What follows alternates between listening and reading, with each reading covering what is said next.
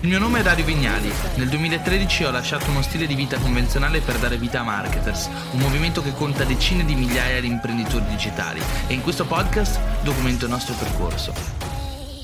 Oggi parliamo di un argomento che mi sta molto a cuore, che è l'efficacia personale. Come posso produrre di più? Come posso fare di più nella metà del tempo? Come posso migliorare i miei risultati personali? Ed è una cosa che secondo me è molto interessante perché la disciplina è utile, no? Essere estremamente disciplinati, svegliarsi la mattina e fare ciò che bisogna fare, però anche farlo in maniera intelligente, in maniera da ottimizzare i nostri processi creativi e anche professionali. Vorrei lasciarvi 10 tips per la vostra efficacia personale. Partiamo dal primo. Il primo è un concetto molto importante. Le abitudini determinano chi siamo e cosa facciamo. Quindi avere ottime abitudini ci renderà persone più produttive, ma soprattutto avere buone abitudini, perché un conto avere delle abitudini è un conto avere buone abitudini. Ci sono tante persone che hanno abitudini negative e lasciate che ve lo dica, le abitudini negative ci buttano giù veramente tanto. Quindi come dicevamo anche nello scorso video, quello dedicato alla felicità, bisognerebbe fermarsi, osservarsi e capire quali sono le nostre abitudini. Eliminare quelle che sono le nostre cattive abitudini e sostituirle con buone abitudini,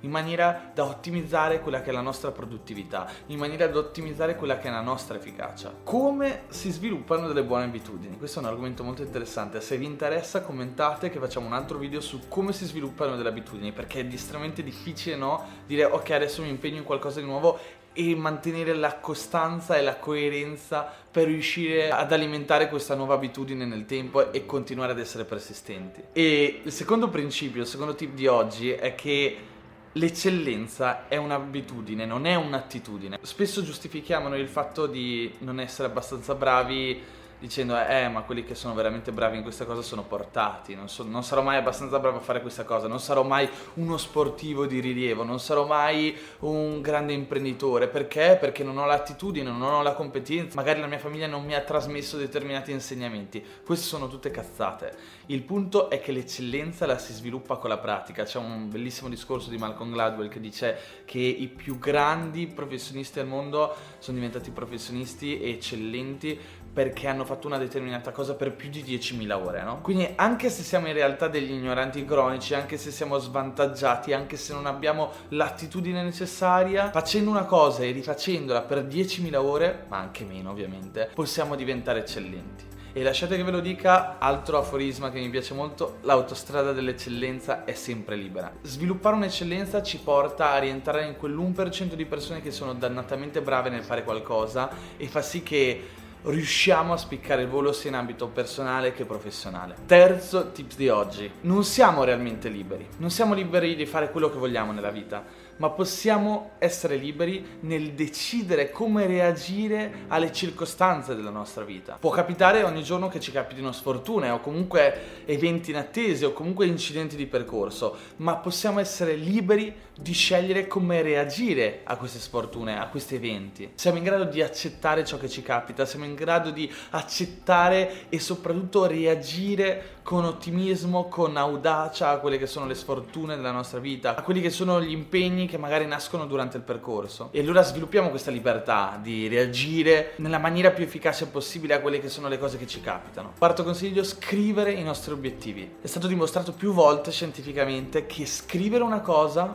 dirla a noi stessi ma anche agli altri, quindi affermare una decisione rende questa decisione molto più effettiva, fa sì che diventiamo estremamente più coerenti e più costanti nel fare le cose necessarie per rimanere allineati con le nostre decisioni, con gli obiettivi che ci prefissiamo. Quindi anche solo prima di andare a letto scrivere gli impegni del giorno successivo ci aiuta a migliorare e ad aumentare quella che è la nostra forza di volontà nei confronti di questi impegni. E la forza di volontà è un muscolo e va allenata. Il quinto principio invece che l'ho letto mi pare in un libro di Stephen Covey che mi fa dannatamente ridere è immaginare quello che vorremmo che le persone pensassero al nostro funerale e cercare di meritarcelo, perché capiterà a tutti che a un certo punto la vita finirà e in qualche modo vorremmo essere ricordati. Allora, come vorremmo essere ricordati? Audaci, coraggiosi? E allora ecco che dovremmo cercare di capire quali che sono le discrepanze da ciò che veramente siamo ad oggi e ciò che vorremmo essere al termine della nostra vita. È come se dovessimo fare un costante allineamento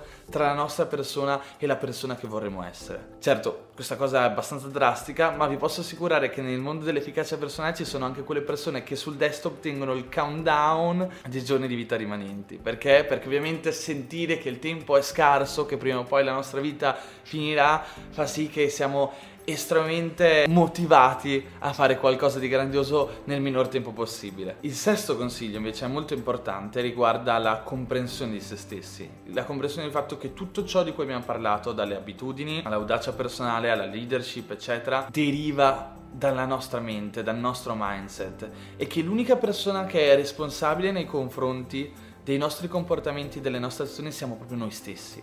Quindi non ci sarà mai nessuno che ci verrà in aiuto e cambierà la persona che siamo e siamo solamente noi che possiamo farlo. Dobbiamo sempre tenere in considerazione il fatto che siamo responsabili per la nostra stessa vita e per le nostre stesse abitudini. 7. Essere proattivi, essere persone che si lanciano nel fare qualcosa, persone che non hanno paura del fatto che se nessuno lo sta facendo allora anche loro non dovrebbero farlo. Quante volte vediamo i veri leader, i leader che sono quelli che si buttano nelle cose, coloro che non hanno paura d'agire. Molto spesso parlo con persone che dicono eh ma non c'è nessuno che lo fa, allora penso che anch'io non dovrei farlo. Questo avviene molto spesso in ambito business. Se vediamo che non c'è nessuno che fa una determinata cosa, capita di pensare eh, probabilmente questa cosa non funziona se non c'è nessuno che la fa. Però è anche vero che se non la fa nessuno significa che c'è un'opportunità molto spesso, significa che potremmo essere noi quelli che prendono l'iniziativa. Vi invito anche solo a pensare quando sei in un gruppo di amici e vediamo quell'amico che si butta nelle cose, che non ha paura di affrontare quelle determinate attività che richiedono anche un minimo di coraggio, che potrebbe essere parapendio, paracadutismo o semplicemente bungee jumping, no?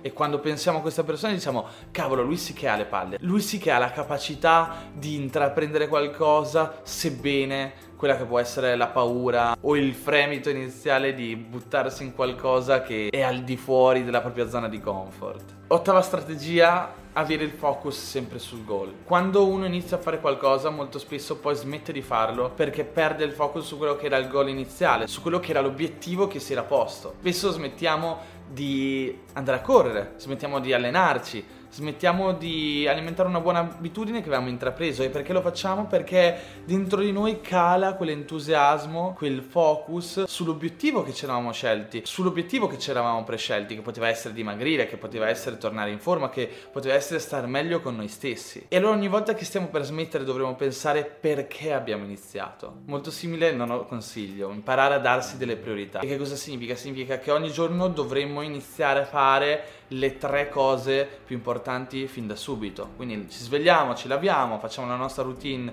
mattutina e quando siamo carichi di energia, siamo pronti per iniziare la giornata, dovremo subito buttarci sulle tre cose più importanti che dovremo fare. Quali sono le tre cose più importanti che dovremo fare? Quelle che ci liberano più spazio mentale, quelle che sappiamo che ci provocano una maggiore ansia, che se andassimo a completare improvvisamente ci sentiremo meglio con noi stessi. Invece quello che di solito avviene è che continuiamo a procrastinare, ci teniamo per fine giornata tutte quelle cose che non avremmo voglia di fare, ma che in realtà sono proprio le più importanti. E il decimo e ultimo consiglio è investire su noi stessi. Non c'è investimento più grande che quello su noi stessi, sull'immagine, sulle competenze, sulla carriera professionale, sulla formazione. E non smetterò mai di dire quanto sia importante quest'ultimo investimento, quello sulla propria formazione. Perché andare all'università è un bene, impariamo cose necessarie nella vita, però insomma c'è un buon 50% di nozioni che nell'università, nella famiglia, nella società sarà in grado di darci e sono proprio quelle competenze che ci porteranno dall'essere bravi in qualcosa o comunque dal meritarci qualcosa all'essere veramente eccellenti e superare la media dei risultati globali. Quindi il nostro percorso dipende da noi, la nostra formazione dipende da noi e la nostra formazione determina le nostre competenze e i nostri risultati.